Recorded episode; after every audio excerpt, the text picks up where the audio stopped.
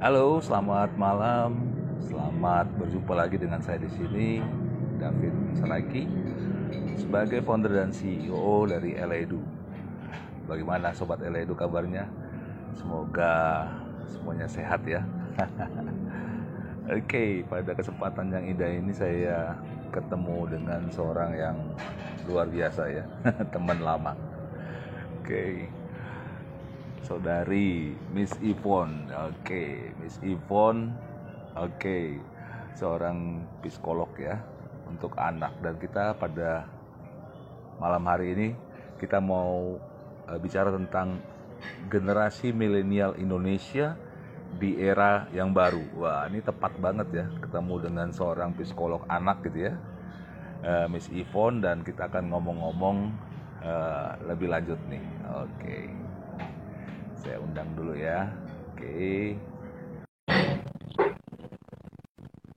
Ini so sohib nih, sohib lama. sohib lama dari Eledu. Halo. Apa Halo, kabar, Pon? Iya, baik. Hei, sehat ya. Puji Tuhan. Sehat, sehat. Mantap. Aduh. Udah lama nggak ketemu nih kita. Iya. Ketemunya di ini ya, di layar. Ketemunya di layar. Iya. Pon, thank you ya udah mau berbagi nih sama Eledu nih. Wah. Thank you, thank you ya, banget. Sama-sama, Thank you juga atas kesempatannya ya, Pak. Yeay. Sama-sama. Iya. Pon, kita malam hari ini mau ngobrol ngobrol uh, ngomong-ngomong santai ya, ngobrolin soal anak nih dan puji Tuhan ya ketemu sama Ivon nih. Ivon juga seorang psikolog anak gitu. Tapi saya uh, mau kasih kesempatan Ivon dulu cerita nih. Ivon silakan perkenalkan diri sama sobat-sobat Eledu. Oke baik. Ya makasih kesempatannya Pak David. Ya, saya dengan Ivan Hartato, saya psikolog klinis anak dan remaja. Saat ini aktivitasnya uh, praktek di klinik tumbuh kembang, ada di daerah BSD, di Citra Raya, dan di Kemang. Itu yang rutin gitu. Terus selain itu juga asosiat di beberapa biro psikologi dan jadi psikolog sekolah juga uh, di daerah Gading Serpong. Di oh, okay. lalu juga ada konseling online nih sejak pandemi juga akhirnya jadi ada konseling online di kli.id gitu. Wih. Seperti itu Pak. Kayaknya pandemi tambah sibuk nih kayaknya Pon. iya. nih, Pak. iya. Uh, itu apa namanya uh, dapat berkah di saat pandemi. Iya. Oke okay, oke. Okay. Ya, kebutuhan gitu ya makin hmm. kondisi gitu kan. Iya iya iya iya iya. Perlu ini sih apa update juga nih jadinya mencari cara gitu kan. Iya iya iya iya. Nah ini menarik nih Pon karena uh, saat ini kan sudah ya kita bersyukur ya di Tuhan sudah uh, udah mau jadi endemi ya pandemi ini sudah mau berakhir ya kita terus berdoa ya sama-sama terus berdoa Nah, namun kan uh, boleh nggak Paul melihat dari sisi psikolog nih ya anak-anak kita ya terutama anak-anak Indonesia nih. Uh, waktu sebelum pandemi bagaimana di saat pandemi bagaimana dan nanti sesudah pandeminya seperti apa. Nah kalau dari dari pertama mungkin ya sebelum uh, pandemi gitu kan apa yang Ivon lihat gitu? Anak-anak Indonesia itu uh, seperti apa gitu dari pandangan kacamata seorang psikolog anak? Iya, ya kalau dari sebelum pandemi kurang lebih kan berarti uh, 2019 ya, 2019 ya. terakhir ya, karena 2020 ya kita udah mulai. Betul, betul. Ya, pada saat itu memang ya tentunya gadget dan yang lainnya juga udah booming gitu ya, udah familiar di mana-mana. Hmm. Mungkin bahkan dari mereka lahir gitu ya udah kenal tuh dengan Instagram dengan aktivitas yeah. ya berbau media sosial gitu karena memang pada masa itu teknologi juga udah semakin berkembang gitu kan pak. Iya, iya. Uh, hanya pada saat itu memang ya tentunya mereka masih lebih bebas ya aktivitas fisik keluar rumah gitu mm, terus mm, uh, interaksi sosial juga masih bebas gitu kan mereka masih bisa melakukan aktivitas apa pun gitu iya dan dengan berbagai variasi yang memang udah lebih berkembang kegiatan tuh juga semakin variatif bagi mereka gitu oke okay. ya les kursus mengembangkan hobi minat dan sebagainya tuh udah lebih uh, terpenuhi pada saat itu gitu ya di mana orang tua mm -hmm. pun uh, juga udah lebih aware gitu kan bahwa oh anak nih membutuhkan yeah. aktivitas lainnya selain daripada akademik gitu terus muncullah mm -hmm. si pandemi ini gitu kan muncul pandemi yeah. semuanya berubah gitu kan secara mendadak yeah. yang tadinya betul, betul. bebas ke mana-mana bisa traveling bisa ini itu gitu ini jadi terbatas banget gitu kan jadinya yeah. harus stay di rumah aja ya harus melakukan segala sesuatunya di rumah gitu hmm. pada awal-awal pandemi ya banyak sih yang memang struggling gitu ya struggling yeah. banget dengan berbagai situasinya baik gurunya orang tuanya maupun anaknya sendiri gitu yang tadinya mungkin bebas aktivitas ke mana-mana nah ini nggak bisa ngapa-ngapain nih di rumah aja gitu terus hmm. uh, banyak akhirnya pada saat itu ya konflik yang terjadi gitu ya baik itu dari dalam dirinya si anak ataupun dengan lingkungannya gitu karena mungkin banyak orang tua kalau pada saat itu si awal-awal yang akhirnya oh jadi tahu nih banyak hal tentang anaknya bahwa misalnya mengajari anak tuh nggak gampang ya gitu kan mm -hmm. oh uh, bisa ya gurunya tahan nih padahal kayak orang tuanya anak satu aja uh, banget gitu kan repot banget yeah, yeah, yeah. sih beberapa yang akhirnya sharing seperti itu juga gitu Terus hmm. mungkin setelah beberapa lama berjalan, nah semakin lama semakin lebih beradaptasi lah gitu ya. Jadi kayak udah lebih bisa hmm. mengikuti, udah ya di mana-mana platform dan yang lainnya udah mulai dikembangkan gitu. Yang tadinya mungkin medianya juga masih terbatas, uh, platform digital yang digunakan juga masih terbatas karena memang kebutuhan mau nggak mau kan dikembangkan gitu ya Pak. Jadi iya, dikembangkan yeah, yeah, yeah. dengan cepat, di build gitu lah ya secara cepat akhirnya udah mulai banyak penyesuaian nih tentunya gitu jadi hmm. ya secara daring belajar diusahakan gimana caranya supaya tetap bisa kondusif efektif gitu ya walaupun iya. pasti yeah. ya masih ada strugglingnya gitu nah hmm. uh, setelah itu memang pada saat selama pandemi itu anak-anak memang berjuang banget terutama berkaitan dengan interaksi sosialnya itu sih pak mungkin yeah, yang sebelumnya yeah, yeah uh, bisa main, bisa ketemu teman gitu kan, bisa mm-hmm. aktivitas bareng. Sekarang ini nggak bisa nih gitu.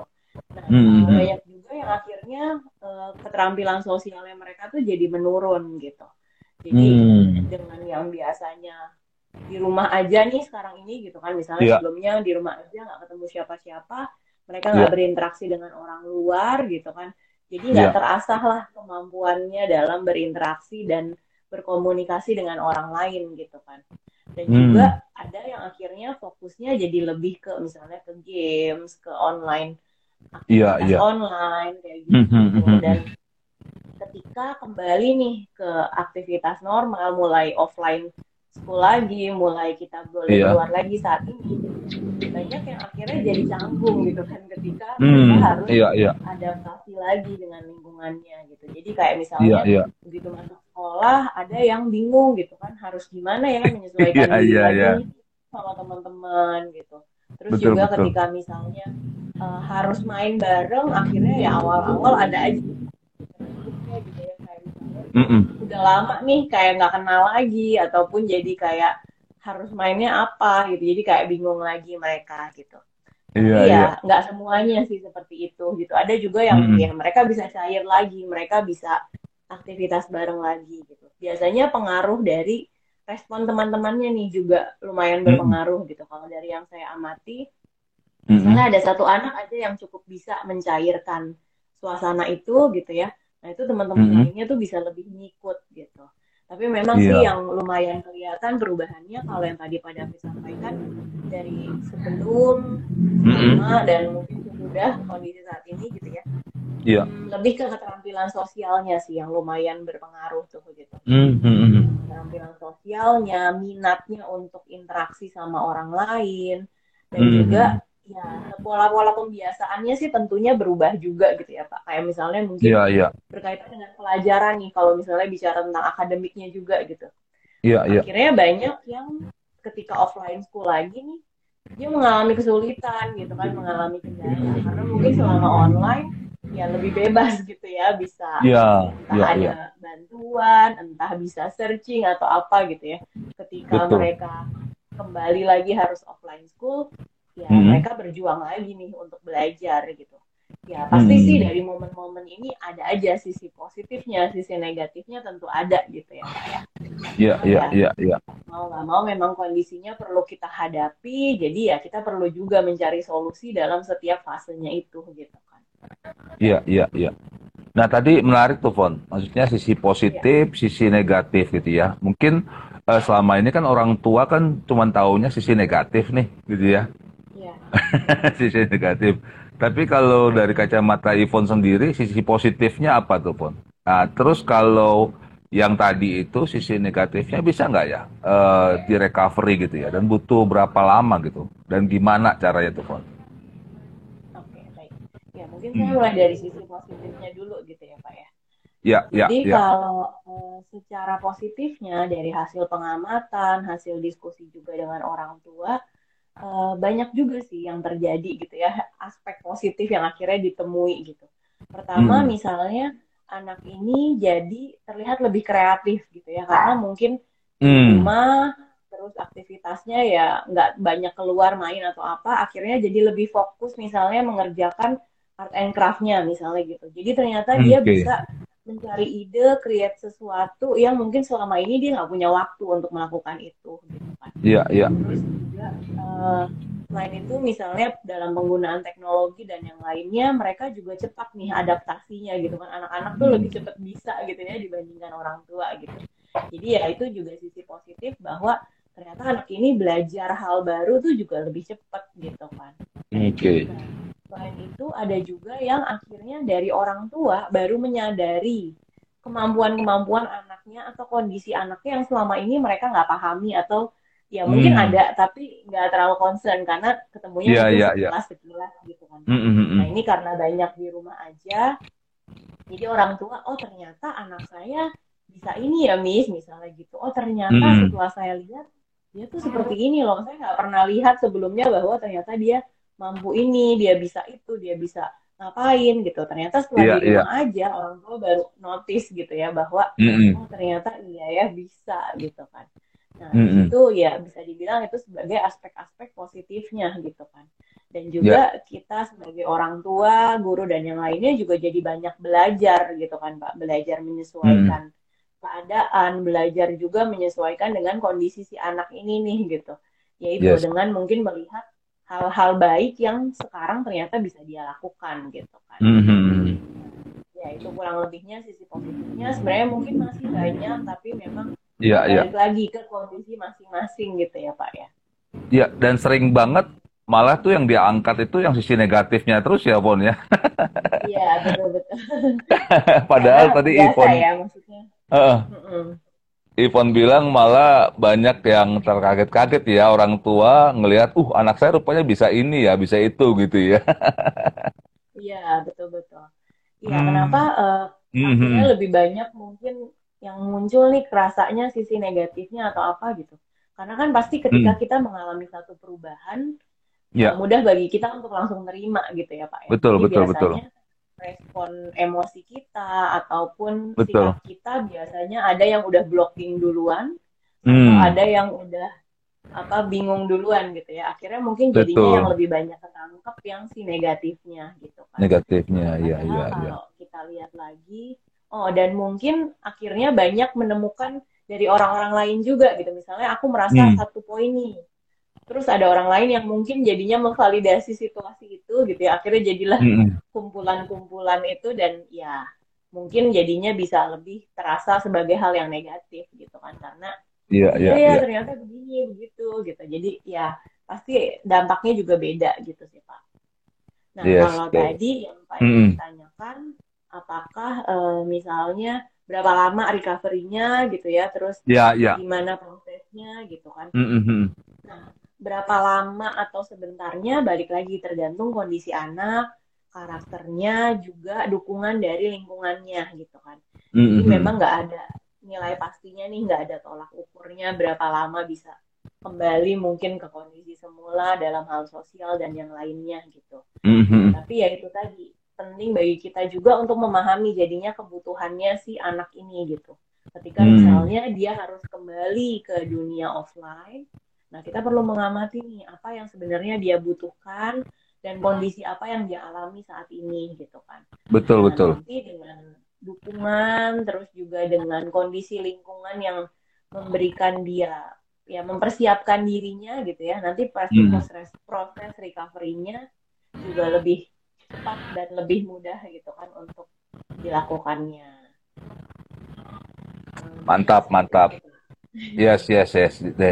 Ini jadi buat eh, sobat Eledu yang udah punya anak nih ya.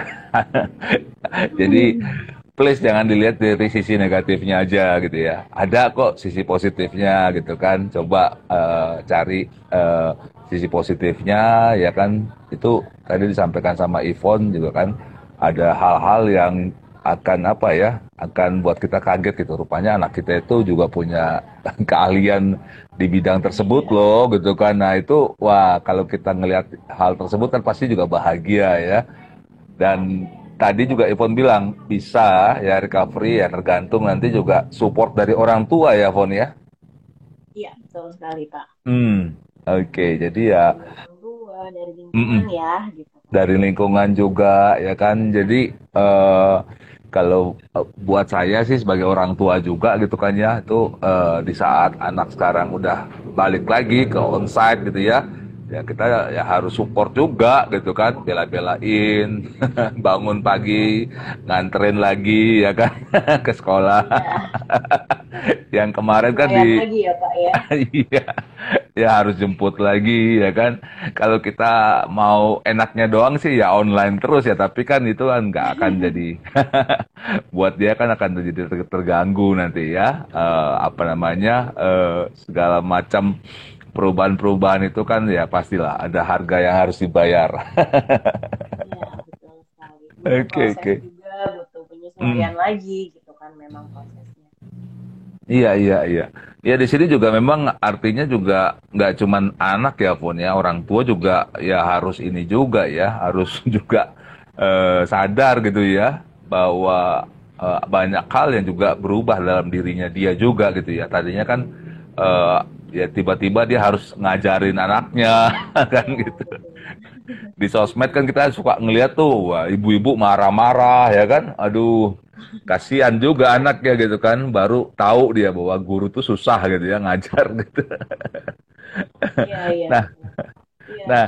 Betul. Iya, gimana Pon kalau yang dari sisi eh, orang tuanya nih Pon tadi kan dari sisi anaknya gitu ya Ah, kalau dari sisi orang tuanya eh, eh, pertama tadi dia menemukan hal-hal yang eh, baru nih kepada anaknya gitu ya tapi yang dari eh, apa lagi nih Pon dari sisi yang positif dan negatifnya tapi dari sisi si orang tuanya orang tua. Oke, iya. Mm-mm. Iya, seperti yang tadi Pak David bilang bahwa bukan cuma anak, tapi sebagai orang tua pun juga penyesuaian gitu kan Pak. Iya, Dan iya. proses penyesuaiannya pun mungkin eh, jadi lebih kompleks gitu ya, karena kan Hmm. orang tua ini perannya ganda gitu ya. Jadi nggak cuma sebagai ibu yang mungkin biasanya lebih banyak fokus di urusan rumah gitu, tapi misalnya sambil bekerja juga gitu ya. Ada yang misalnya ibu bekerja gitu ya. Jadi dia harus Hmm, hmm, hmm. mengurus pekerjaannya pribadi, lalu mendampingi anak sekolah gitu kan. Terus Iya. setelah itu juga pekerjaan rumah mau nggak mau juga memang harus dikerjakan gitu. Jadi memang Hmm. multi peran banget nih jadinya gitu kan dengan si Iya, iya. kondisi pandemi ini. Jadi eh, hmm. ya itu banyak yang awal-awal penyesuaiannya juga jadi lebih berkendala gitu karena mungkin Hmm. ibu sendiri sedang berusaha untuk menyesuaikan dengan Iya. job desk-nya sendiri gitu ya, lalu Hmm. ditambah dengan tugas-tugas dari si anak ini juga gitu. Jadi Anak itu bisa juga. bisa dibilang campur aduk gitu ya kondisinya. Iya, iya, iya. Iya, banyak sih awal Hmm, hmm. akhirnya ibu merasa bingung, merasa stres juga harus gimana gitu ya. Misalnya dia harus bekerja Iya.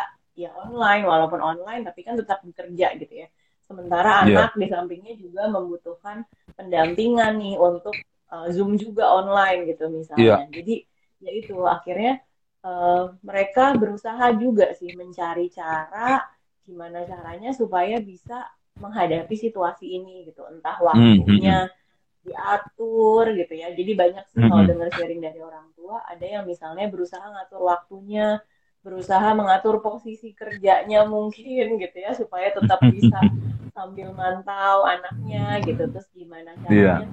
supaya juga bisa uh, mengikuti perkembangan pelajaran. Mungkin yang selama ini nggak pernah ngikutin gitu ya anaknya udah belajar mm. apa sampai gimana gitu ini mau nggak mau kan perlu mendampingi karena nanti mungkin mengulang yeah, iya. lagi yeah. atau mendampingi mengerjakan tugasnya dan sebagainya gitu.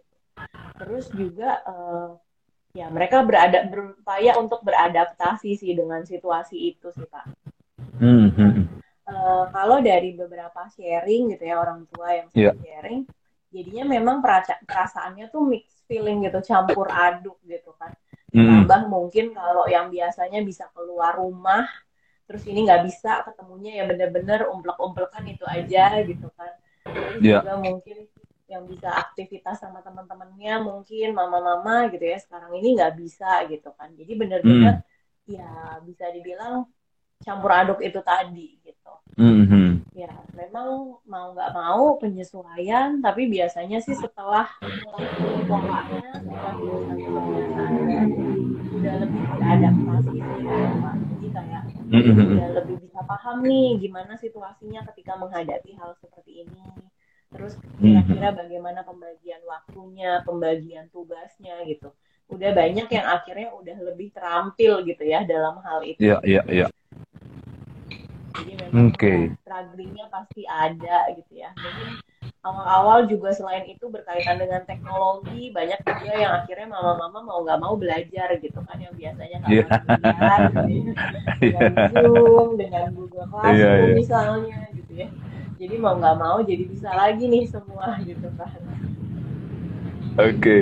ya itu ya sobat Eledu ya. Jadi selama dua tahun pandemi ini sebenarnya banyak loh ya yang kita belajar ya sebagai orang tua juga ya kita tuh coba deh kita cari uh, jangan lihat yang negatifnya terus gitu ya apalagi ke anak kita tapi cari yang positifnya dan itu juga uh, bukan buat dia saja tapi juga positifnya yang kita dapat itu juga banyak rupanya ya dua tahun ini. Ya asal kita mau inilah ya belajar ya kan terus melihat dari sisi yang baik ya sisi positifnya apa.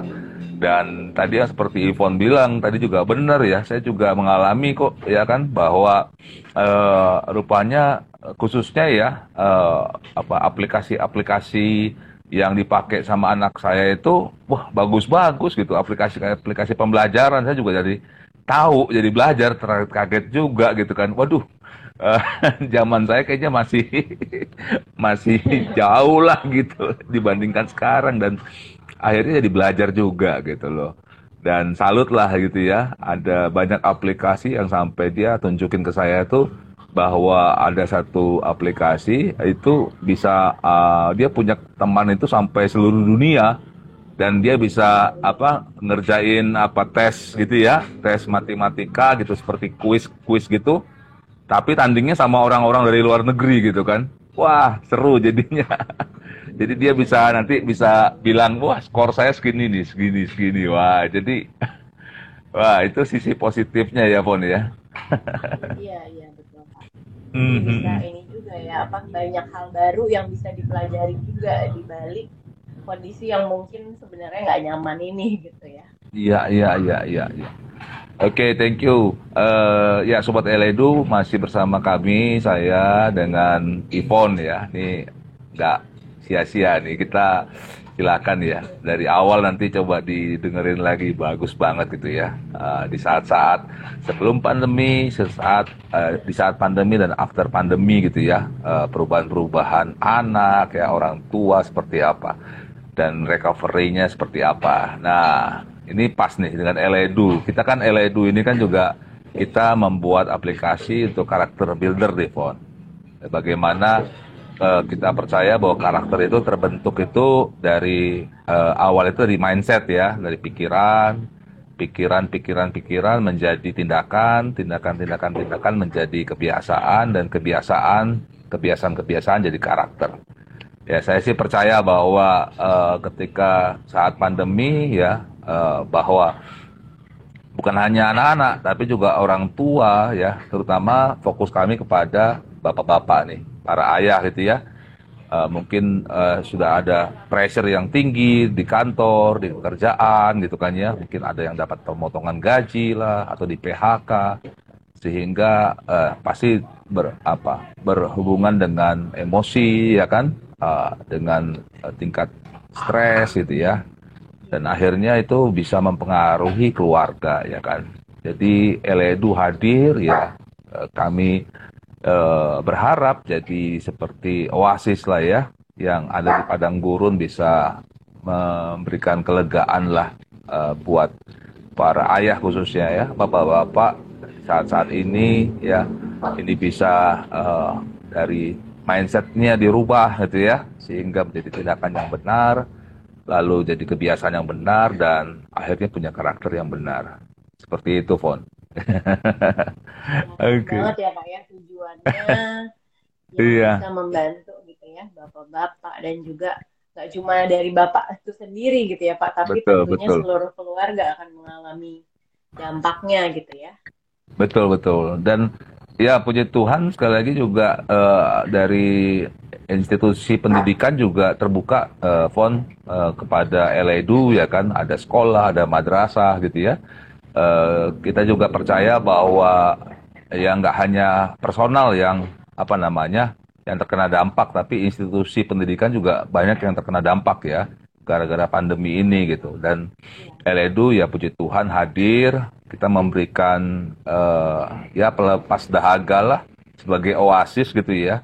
Ada jadi untuk trainer online ya kan. Sempat juga kita ke apa offline juga as the consultant seperti itu ya.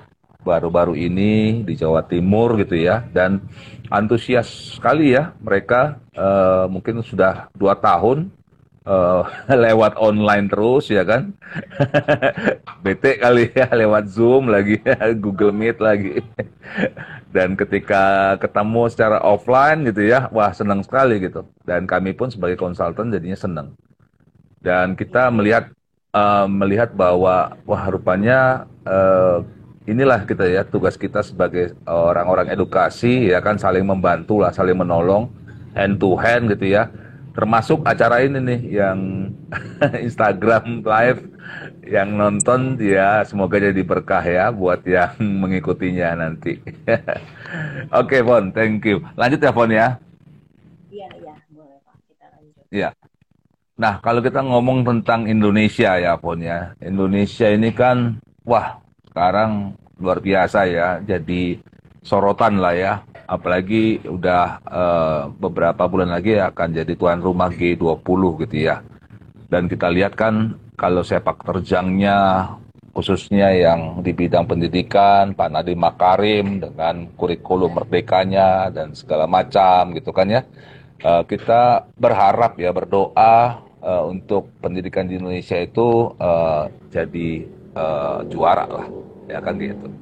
Nah, tapi kalau saya mau tanya nih, Pon, uh, di saat saat anak-anak nih ya, ini balik lagi ke anak-anak dulu ya, anak-anak yang udah uh, masuk ke dunia onsite lagi ya, offline lagi nih, ya ibarat kata uh, masih dalam tanda kutip masih ini nih, Pon, masih beradaptasi nih dari yang online ya. terus ke ke offline lagi ke onsite gitu ya. Uh -uh.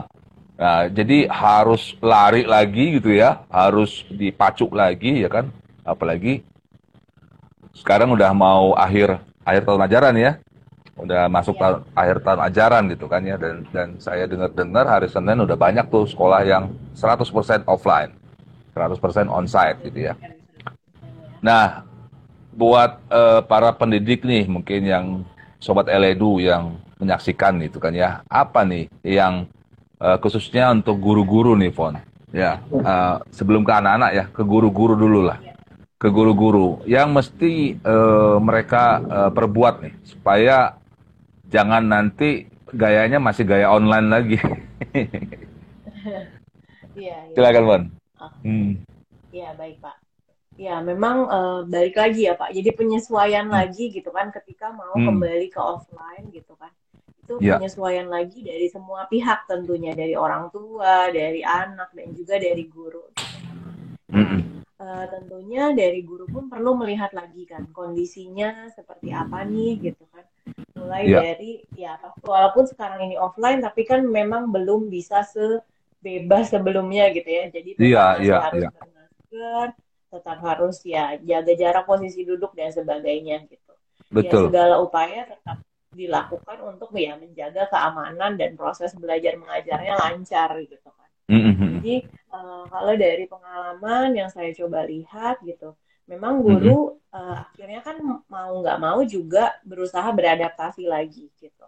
Yes. Jadi misalnya beberapa hal misalnya ya tetap menyediakan tentunya si PowerPoint itu gitu ya tetap misalnya mm-hmm. menggunakan slide ataupun materi-materi yang tetap menarik juga seperti yang mungkin mm. biasa digunakan di online sebelumnya gitu kan. Oh, okay. ya, jadi ibaratnya kayak hal yang baiknya yang udah didapat sebelumnya ya itu bisa diteruskan gitu kan. Nah, jangan jangan di, dipadamkan ya. iya betul. Oke oke. Okay, Baik itu bisa dilanjutkan. Cuma mm -hmm. memang pada saat offline ini ya jadinya lebih apa ya? Karena kan akhirnya bisa melihat langsung nih kondisi anak yang satu dengan anak yang lain gitu ya. Mungkin yang iya, iya. sebelumnya yeah, yeah. di online ini ya anaknya lebih pasif misalnya karena kan pasti di mute misalnya gitu kan yeah, terus yeah, juga yeah. kita nggak tahu apa yang dilakukan di belakang layar gitu mm-hmm. ini kan mm-hmm. kita bisa lihat langsung ya tentunya pendekatan ke anak satu persatu itu yang juga perlu dilakukan terlebih dahulu gitu kan jadi mm-hmm. kayak misalnya coba satu satu anaknya coba observasi kondisi anaknya kebutuhannya apa gitu jadi mm-hmm. uh, PR-nya juga adalah memahami karakternya anak satu persatu lagi nih gitu karena mungkin yang hmm. sebelumnya hmm. yang lebih secara umum gitu ya lebih secara keseluruhan karena kan nggak bisa touch mungkin yang terlalu intens gitu kan iya iya iya dalam pengajaran pun jadinya perlu lebih custom lagi gitu ya. Jadi kalau melihat dari teman-teman ini misalnya ada anak yang mungkin yaitu sebelumnya karena online kita nggak tahu dia paham atau enggak gitu ya karena mungkin nggak ada respon juga gitu. Ketika onsite di sekolah gitu kan kita bisa lihat bahwa oh dia belum bisa mengerjakan bagian ini nih gitu. Nah dari situ kan kita perlu approach perlu mengulangi lagi materinya seperti apa gitu supaya memang ya bisa tetap terjangkau gitu ya bisa membantu mm-hmm. mereka juga dalam proses belajar itu gitu ya ya ya terus uh, ya ya itu tadi mungkin yang udah baik dilanjutkan gitu ya, dilanjutkan ya, ya, ya dan bahkan mungkin dikembangkan gitu. Terus juga mm-hmm. uh, bisa sebenarnya dikombinasikan dengan ide-ide yang kreatif juga, misalnya mau membuat sesuatu yang langsung sifatnya gitu ya, di mana yang mm-hmm. lebih banyak digitalnya gitu. Nah sekarang bisa langsung mengerjakan eksperimen atau apa gitu ya, sedikit demi sedikit kan udah mulai bisa dicoba gitu. Jadi ya, mm. ada poin-poin plusnya juga sih yang banyak bisa diambil yeah, dari proses Yes, yes, yes, yes. Nah, kalau untuk si ininya, Pon, untuk si orang tuanya. Iya. Oke. Kalau tua ya sama ya, pasti penyesuaian hmm. lagi gitu kan, Pak. Yang tadi mungkin pada ya, sharing. Ya. Jadi harus bangun oh. pagi lagi gitu ya. harus nyiapin nyiapin buku anak-anak, antar ke sekolah iya. dan sebagainya. Gitu kan. Betul, betul. Ya tapi dari ya sharingnya beberapa orang tua tentunya sih mereka juga merasa sekolah offline ya harusnya lebih membantu ya bagi orang tua hmm. maupun bagi perkembangannya anak gitu karena mungkin yeah. yang sebelumnya di, di rumah gitu orang tua harus intens minta mereka ngingetin belajar dan sebagainya gitu begitu hmm. udah kembali offline kan mereka mau nggak mau harus mengerjakan di sekolah misalnya gitu ya terus juga langsung hmm. terpantau oleh gurunya gitu jadi orang tua pun bisa merasa oh ternyata dukungan ataupun proses belajar yang seperti ini tuh lebih efektif gitu kan karena mm. ya orang tuanya jadi nggak pusing sendiri ataupun nggak harus iya. Terus-terusan intens sendiri gitu kan tapi bisa komunikasi mm. dengan guru yang juga intens menghadapi anak ini gitu. Jadi Mhm. ya itu pasti orang tua juga merasa terbantu, merasa juga eh, jadi bisa lebih memberikan support sesuai kemampuan dan kebutuhannya gitu ya. Karena Iya. juga ada bantuan yang diberikan oleh guru gitu. Banyak Hmm. sih yang akhirnya menyadari bahwa peran guru ini ternyata penting banget, peran guru ini ternyata besar banget gitu. Dan gak Iya, mudah iya. bagi mereka untuk menjalankan peran itu gitu ya Pak. Jadi Iya. mereka ya banyak yang menyadari, ini hebat banget misalnya gitu ya ngomong ke gurunya Mhm. bahwa bisa menghadapi sekian puluh anak nih dalam satu kelas gitu. Karena Iya. saya di rumah satu paling Satu. banyak mungkin tiga aja ya udah Udah heboh ya. gitu ya udah stres ya. Jadi ya begitu Iya, banyak iya. hal yang orang tua juga lakukan penyesuaian sih Pak. Yes, yes, yes. Nah, ini catatan nih ya buat para orang tua, sobat Eledu, tolong ya disupport guru-guru, jangan dikomplainin terus karena Ya ngurusin satu aja kan tahu kan gimana rasanya. Ini apalagi 30-an ya, Pon ya. Iya.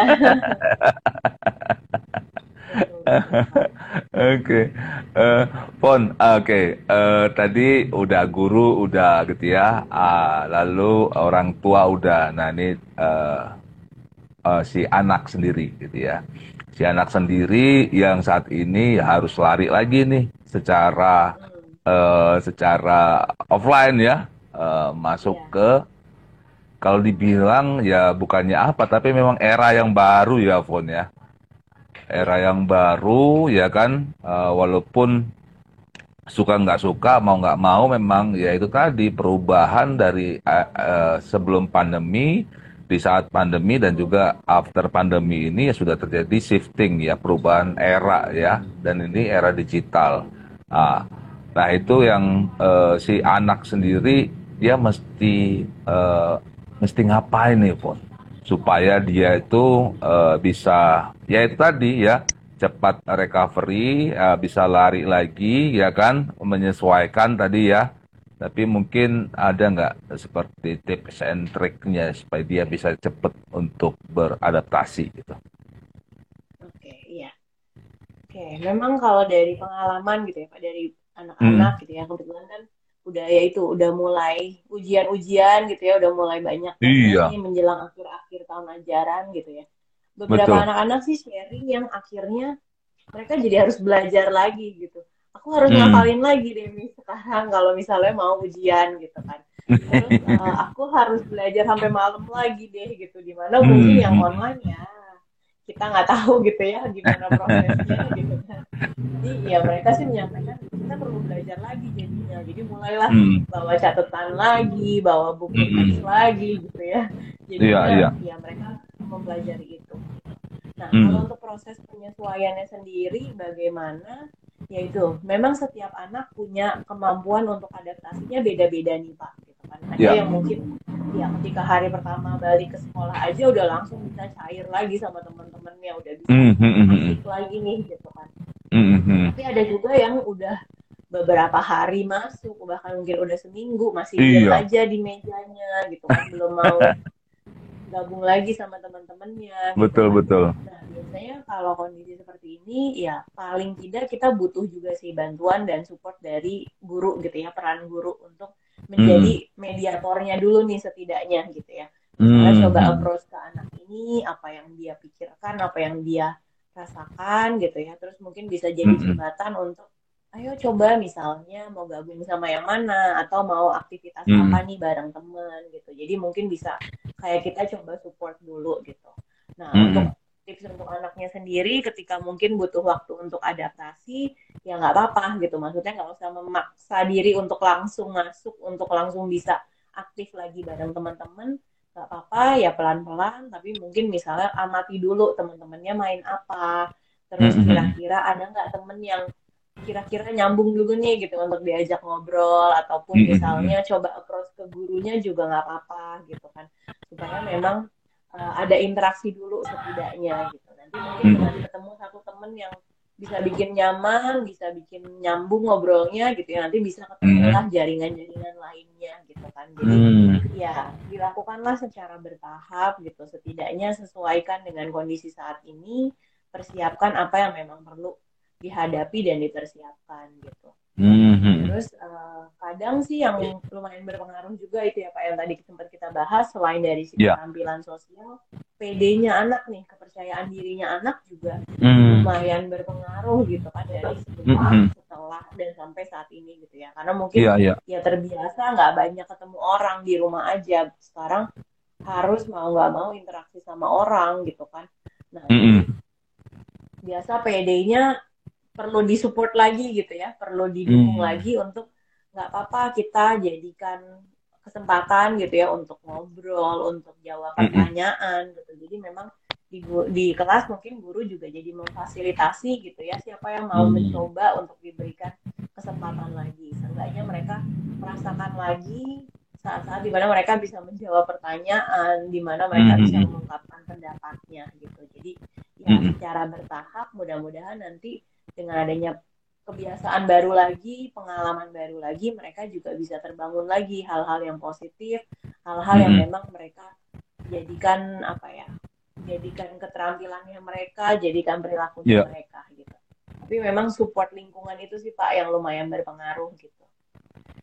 Justru tapi Yes, kalau yes, saya yes. lihat selama Hmm. di misalnya proses sekolah, anak-anak yang Iya. lebih kecil itu adaptasinya lebih cepat gitu karena mungkin mereka Oh, ya nggak banyak pertimbangan gitu ya karena misalnya Iya, anak-anak iya, kelas iya. satu ketemu temennya ya udah biasa main lagi udah bisa yang Mhm. heboh lagi gitu justru anak-anak lagi. yang lebih besar nih iya yang Iya, misalnya iya, udah iya. kelas 6 SMP biasanya yang malu-malunya lebih ada gitu ya yang udah mulai jaimnya nah itu yang biasanya lebih butuh penyesuaian sih Iya, iya, iya. Iya, karena iya benar-benar anak saya kan juga begitu tuh. Dia kan kelas 8 tuh kan ya. Iya kelas 8 jadi mungkin udah dua tahun waktu itu kan SD tamat juga ya. Itu di rumah ya kan. Hmm, iya Sampai udah online Pak. ya Iya pakai celana biru eh, udah ketemu lagi dia bilang sendiri eh, apa? Oh, ya banyak yang awkward. Iya. Betul betul karena Banyak mungkin nggak tahu nih obrolannya gitu ya. Harus Betul, mulai betul. dari mana gitu kan. Iya iya anak iya kecil lebih gampang ya main eh, dia temennya lari ya dia ikut lari misalnya lari gitu kan. iya iya iya.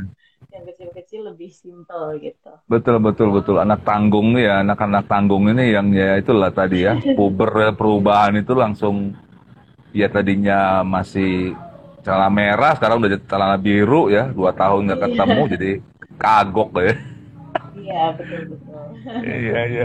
Ini jadi buat apa para guru juga jadi pengajar, pendidik dan juga motivator juga nih sekarang nih. jadi memotivasi memotivasi Iya. para murid-murid yang dari peralihan ya, biar mereka cepat Iya. eh, recovery ya di era yang baru ini. Eh, Pon, sharing dong eh, ya iya Iya. Pak sharing sharing dong waktu waktu eh, di saat awal-awal apa eh, ngajar online gitu kan Eh, suka dukanya sama sekarang yang udah offline ini gimana nih Pon? Oh iya, oke. Ini sih kalau dari pengalaman teman-teman guru gitu ya Pak ya, dari pengalaman iya, teman iya. guru, terus juga mungkin ketika saya konseling online gitu ya Hmm, pada hmm. anak-anak gitu kan. Awal-awal ya pastinya sama penyesuaian juga gitu ya. Mungkin Hmm. awal-awal masih bingung gitu. Yang biasanya mungkin ketemu anak bisa langsung interaksi, ngobrol yang luas gitu ya. Nah ini sekarang Hmm. ketemunya di layar gitu kan. Pasti ya pelan-pelan dulu nih prosesnya. Mungkin dari ngobrol yang biasa dulu gitu ya. Hmm, hmm. jadinya perlu tahapan lagi gitu. Nah kalau saya amati dari teman-teman guru juga seperti itu ya kurang lebihnya. Jadi Hmm. awal-awal pasti masih bingung tuh ya Google Classroom-nya, Iya, iya. masih ada yang belum paham gitu kan. Iya, iya. Juga submit tugas dan yang lainnya itu juga masih Hmm. penyesuaian semua tuh gitu. Lalu Hmm, hmm. penyampaian materi, di mana kan mau nggak mau harus menyajikan dalam bentuk video misalnya gitu ya. Iya, betul, betul. Video, aplikasi yang membuat anak-anak tertarik dan bisa mengikuti gitu. Tapi ya itu Hmm. tadi semuanya proses belajar gitu kan Pak. Yang tadinya Iya, mungkin iya, kita iya. nggak bisa video editing, jadi bisa gitu Jadi kan. bisa. Yang tadi tadinya Iya, mungkin iya. nggak tahu pakai Canva atau apa pun gitu ya. Betul. Desain akhirnya mau nggak mau jadi bisa gitu ya. Jadi bisa, ya? betul. Kondisi gitu kan. Terus juga anak-anak performance misalnya pada saat itu misalnya ada Christmas ataupun misalnya acara apa end of year gitu ya. Nah, mm -hmm. kan biasanya ada acara offline, terus ini nggak bisa gitu ya, nggak bisa offline. Kan uh, sayang juga kalau dilewatkan secara total gitu. Akhirnya ya, kan betul. dibuatlah virtual gitu kan. Jadi ya, ya itu pakai virtual choir, terus virtual dancing lah atau apa gitu. Jadi semuanya virtual ya mau nggak mau kita belajar lagi gimana cara mengedit video ini menggabungkan hmm. potongan-potongan suara anak-anak gitu kan iya, iya, iya. terus juga bagaimana mengubah tampilannya desain dan sebagainya gitu jadi hmm. hmm. ya kreativitasnya ya terus juga keberanian untuk mencobanya sih itu yang juga harus dibangun nih Pak dari kita sendiri gitu okay. sebagai okay. orang tua, sebagai pendidik gitu, sebagai pendamping anak-anak juga gitu. Jadi hmm. ya memang itulah penyesuaiannya. Nah, ketika akhirnya kembali lagi offline gitu. Iya. Ya, poin ya itu tadi yang udah baiknya poin-poin yang udah kita bisa kuasai ya bisa kita lanjutkan. Jadi misalnya presentasinya hmm. tetap misalnya menggunakan Canva gitu ya untuk hmm. hmm, hmm. menarik desainnya dan sebagainya gitu. Tapi juga ya kalau lihat dari akhir-akhir minggu ini gitu di mana anak-anak udah semakin ramai ke sekolah gitu iya. jadi merasa bahwa oh ini sekolah yang sesungguhnya tuh kayak gini ya gitu kan hmm. bahwa inilah walaupun anak-anaknya mungkin ya ada yang aktif ada yang hmm. ya nggak mendengarkan atau apa tapi inilah seninya dari proses belajar itu sendiri gitu kan iya ya, iya iya ya kalau waktu kemarin itu pandemi ya terasa banget sih bahwa kelasnya tuh sepi, hmm. kosong, hmm, gitu kan, hmm, benar-benar hmm. cuma layar gitu. Iya, yeah, iya. mungkin di jam-jam istirahat pulang sekolah pun nggak ada suara anak-anak sama sekali gitu kan. Betul, nah, betul. Ketika mulai masuk lagi ya mulai aktif lah, mulai ada suasana-suasana itu yang ya yang itulah bagi kita makna sekolah yang iya, sebenarnya nih bahwa adanya interaksi antara anak-anak dan guru gitu kan. Iya, iya, iya. Iya. Saya tuh waktu apa namanya juga uh, di sekolah juga ya, kerja di situ. Awal-awal kaget tuh karena jam-jam tertentu pada rame suara anak-anak. Wah. Terus saya dengar ya. apa? Heboh, heboh, heboh ya. Terus atasan saya bilang gitu ya, begini ya Pak David, maksudnya kerja di sekolah gitu ya. Tapi nanti lama-lama jadi biasa kok gitu. Dan memang benar lama-lama jadi biasa gitu. Malah kaget kalau nggak ada suara begitu, malah kaget gitu ya. Wah sepi jadinya. betul betul. jadi kayak wah ini di sekolah nggak sih gitu. Pada ke mana nih gitu ya? Iya iya iya iya iya. Oke oke. Wah Pon ini nggak nggak nyangka loh Pon udah hampir satu jam nih nggak. Ah dunia benar-benar uh, obrolan-obrolan omongan-omongan malam kita. Waduh bermutu nih buat teman-teman sobat Eledu yang mungkin tadi ke skip ataupun kelewat. Coba deh dengerin dari awal ya. Nanti ada di Instagramnya Eledu ya. Boleh ditonton lagi lah. Ini wah menarik menarik. Iya. Waduh, Pon, Oke, okay, mungkin ya belum lah, belum terakhir. Tapi gini, uh, tadi uh, kita udah ngomongin tentang anak, ya kan? Tadi ngomongin soal uh, si orang tua, gitu ya. Lalu ngomongin soal guru juga, gitu kan ya. Nah, kalau, nah ini ada sangkut pautnya dengan apa kalau Eledu kan kemarin kan ya sempat ini juga ya dipercaya untuk uh, coaching ataupun sebagai konsultan sekolah nih, gitu ya. Nah, saya mau lihat uh, dari apa namanya kacamata, misalkan institusi sekolah nih, Fon, uh, yang yang satu sekolah, maksudnya kalau menurut Ivon gitu ya, menurut kacamatanya Ivon gitu ya, uh, sekolah institusi itu, uh, saya sih percaya kaget ya, maksudnya pandemi kan nggak ada yang menyangka ya, Fon ya, pasti semuanya juga kaget kan, tiba-tiba harus harus pakai Zoom lah, harus pakai itu pun harus belajar dulu ya, pakai Google iya. Classroom lah, pakai Google Meet lah, apa kan juga banyak banyak tambal sulam, banyak uh, banyak banget belajarnya gitu loh. Tapi yang maksud saya saya begini, uh, ketika sekarang kan udah dua tahun ya, pasti udah udah pada jago lah gitu ya, jago lah untuk jadi online nih gitu loh. Uh, terus, ah tapi memang ya uh, suka nggak suka mau nggak mau memang pembelajaran itu ya menurut saya sih efektifnya sih tetap langsung ya. Uh, apa namanya human touch ada sentuhan-sentuhan manusia gitu kan ya. Nah, seperti itu. Nah tapi uh, ada nih Bon. Misalkan ya uh, sekolah yang aduh nggak deh kalau gitu tetap online gitu ya. Uh, maksudnya uh, kalau menurut Ivon sendiri gitu ya sebagai seorang psikolog gitu ya uh, uh, ada yang institusi atau sekolah yang memilihnya tetap online gitu Nah, apa nih, Fon, uh, buat uh, buat mereka gitu kan ya, kalau mereka memang kepengen terus di online uh, sistem gitu ya, apa tuh yang saran-saran uh, buat mereka supaya uh, sisi buat uh, psikologis anaknya itu juga uh, tetap terjaga lah gitu.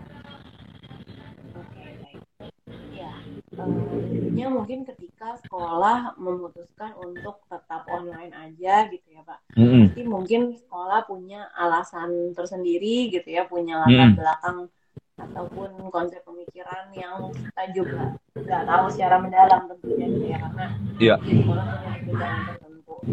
Mm-hmm. Nah, ketika memang hal itu perlu tetap dilakukan gitu ya. Nah, bagaimana kita menyikapinya gitu dari pihak sekolah Nah, memang mm -hmm. perlu tentunya tetap menggunakan metode belajar yang efektif dan memenuhi kebutuhan anak nih gitu, mengakomodasi kebutuhannya gitu. Mm -hmm. Bukan hanya sekedar memberikan materi, bukan hanya sekedar pokoknya ini materi lalu setelah itu tes dan sebagainya. Gitu. Tapi yeah, yeah. tetap uh, personal touch-nya ini juga perlu ada gitu ya. Jadi misalnya mm. tetap ada sesi interaksinya, kalaupun bisa ada misalnya sesi-sesi diskusi secara personal itu pun juga mm -hmm. bisa dilakukan. Terus mungkin uh, kemampuan anak belajar antara anak yang satu dengan anak yang lain kan juga tentu berbeda. Mungkin iya, bisa yeah, yeah. juga ada uh, evaluasi pribadi gitu ya, di mana mungkin mm -hmm. ada anak-anak yang dia membutuhkan uh, pendekatan ataupun materi secara khusus gitu ya, pendampingan individual. Mm -hmm. Nah itu juga yang perlu dilihat lagi, itu pun yang perlu diberikan untuk hmm. menjawab kebutuhan anak gitu. Jadi ya itu tadi hmm. metodenya harus disesuaikan, yeah. materinya pun begitu, lalu tetap perlu ada evaluasi dan pendekatan individual dari pihak sekolah terhadap masing-masing anak gitu supaya yeah, yeah. pendidikan ini memang menjawab gitu, kebutuhan anak dan memahami juga aspek-aspek perkembangan lainnya gitu ya. Jadi nggak hmm. cuma secara kognitif yang mungkin diisi gitu ya tapi juga kan mereka yeah. butuh perkembangan sosial emosionalnya terus juga bagaimana mereka juga bisa membangun interaksi dengan orang lain itu yang juga memang perlu diasah dan dikembangkan. Iya iya iya. Ya minimal seperti open cam terus tatap mata gitu ya Poni betul betul. Ya, iya iya. diskusi sebentar gitu ya. Iya iya ngobrol kabar ya kan? Segala macam hal-hal yang apa personal gitu ya Pon ya? Oke oke oke oke. Waduh nih thank you banget nih. Nggak nyangka udah sejam hampir sejam ngobrol-ngobrol malam-malam sama Ipon waduh. Ini sekali lagi thank you loh Pon. Ini udah iya. memberikan waktu ya kan sumbang uh, saran dan pikiran gitu ya. Dan kita berdoa sama-sama ya kan setiap anak-anak Indonesia sudah uh, siap ya untuk masuk ke era digital, era yang baru ini ya. Generasi milenial ya di era yang baru ini terus cepat recovery-nya ya kan, cepat lagi ke berubah ya kan ke hal yang baik Tadi ada beberapa catatan nih bagus banget ya dari Ivon. Jadi hal yang sudah baik yang dilakukan dipertahankan ya kan. Uh, jangan jadinya wah ya udah itu kan udah udah lewat gitu jangan jangan ya tapi tetap dipertahankan bahkan dikembangkan. Oke, okay, closing ya closing nih Fon closing statement lah ya. Tapi waduh saya sih sebenarnya nggak mau nih berakhir karena saya senang nih kalau ngomongin soal anak, soal karakter itu saya senang banget lah pokoknya. Tapi ya waktu ya. juga yang harus memisahkan kita ya. For next time kita ketemu lagi ya. Iya, Oke, okay, closing statement nih buat uh, generasi milenial nih, Pon. Nih, uh, boleh ya Miss Yvonne menyampaikan pesan buat para milenial untuk masuk ke uh, ke era yang baru. Uh, silakan, Bon. Oke, baik Pak. Ya, jadi itu tadi mungkin dari obrolan-obrolan kita bisa jadi kita ambil juga uh, refleksinya gitu ya bahwa kita nggak pernah tahu apa yang kita hadapi situasinya seperti apa gitu ya uh, terus kondisinya bagaimana dan mungkin banyak hal-hal yang di luar kendali kita gitu tapi yang bisa kita ingat dan kita bisa lakukan adalah fokuslah pada hal-hal yang memang ada dalam kendalinya kita yang memang bisa kita lakukan gitu sehingga kita punya bekal kita punya kemampuan untuk beradaptasi dan bertahan dalam berbagai situasi gitu. Jadi hmm. ya ketika zaman mengalami perubahan gitu, kita juga nggak perlu ragu untuk mengubah diri kita gitu ya, untuk mengikuti arusnya bagaimana gitu, apa yang hmm. perlu disesuaikan, apa yang perlu dikembangkan gitu. Jadi hmm. apa pun itu kita tetap perlu mencoba, tetap perlu beradaptasi dengan berbagai situasinya supaya ya kita pun bisa jadi lebih optimal dalam perkembangannya gitu. Terus uh, selain itu juga kita nggak perlu takut untuk melangkah, tidak perlu mungkin membandingkan keberhasilan orang yang satu dengan orang yang lain gitu ya.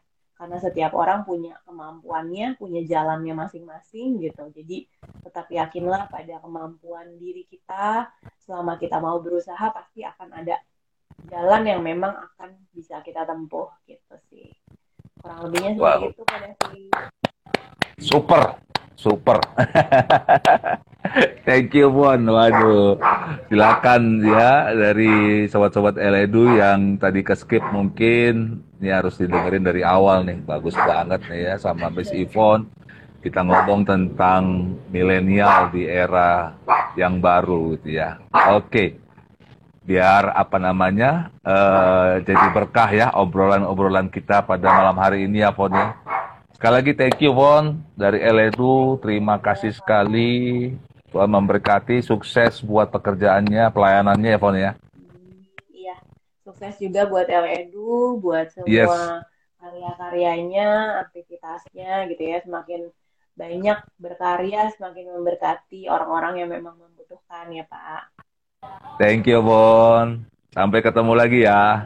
Oke, okay, thank you, thank you. Terima kasih. Yuk, Tuhan berkati. Malam, Pon. Ya, Oke, okay, yuk silakan, yuk. Oke, okay, thank you banget ya. Wah, ini bagus banget ya. Kita ngobrol tentang milenial ya. Milenial di saat-saat masuk ke dalam uh, era yang baru ini kita banyak belajar banget tadi sama Miss Yvonne ya seorang psikolog uh, khusus anak ya kan jadi yang ke skip silahkan nonton lagi di channel IG Instagramnya Eledu. Oke, sampai ketemu lagi ya kan uh, di eh, event-event ya Instagram live dari Eledu ya. Tetap semangat, keep on fire and never. Oke, selamat malam semuanya. See you.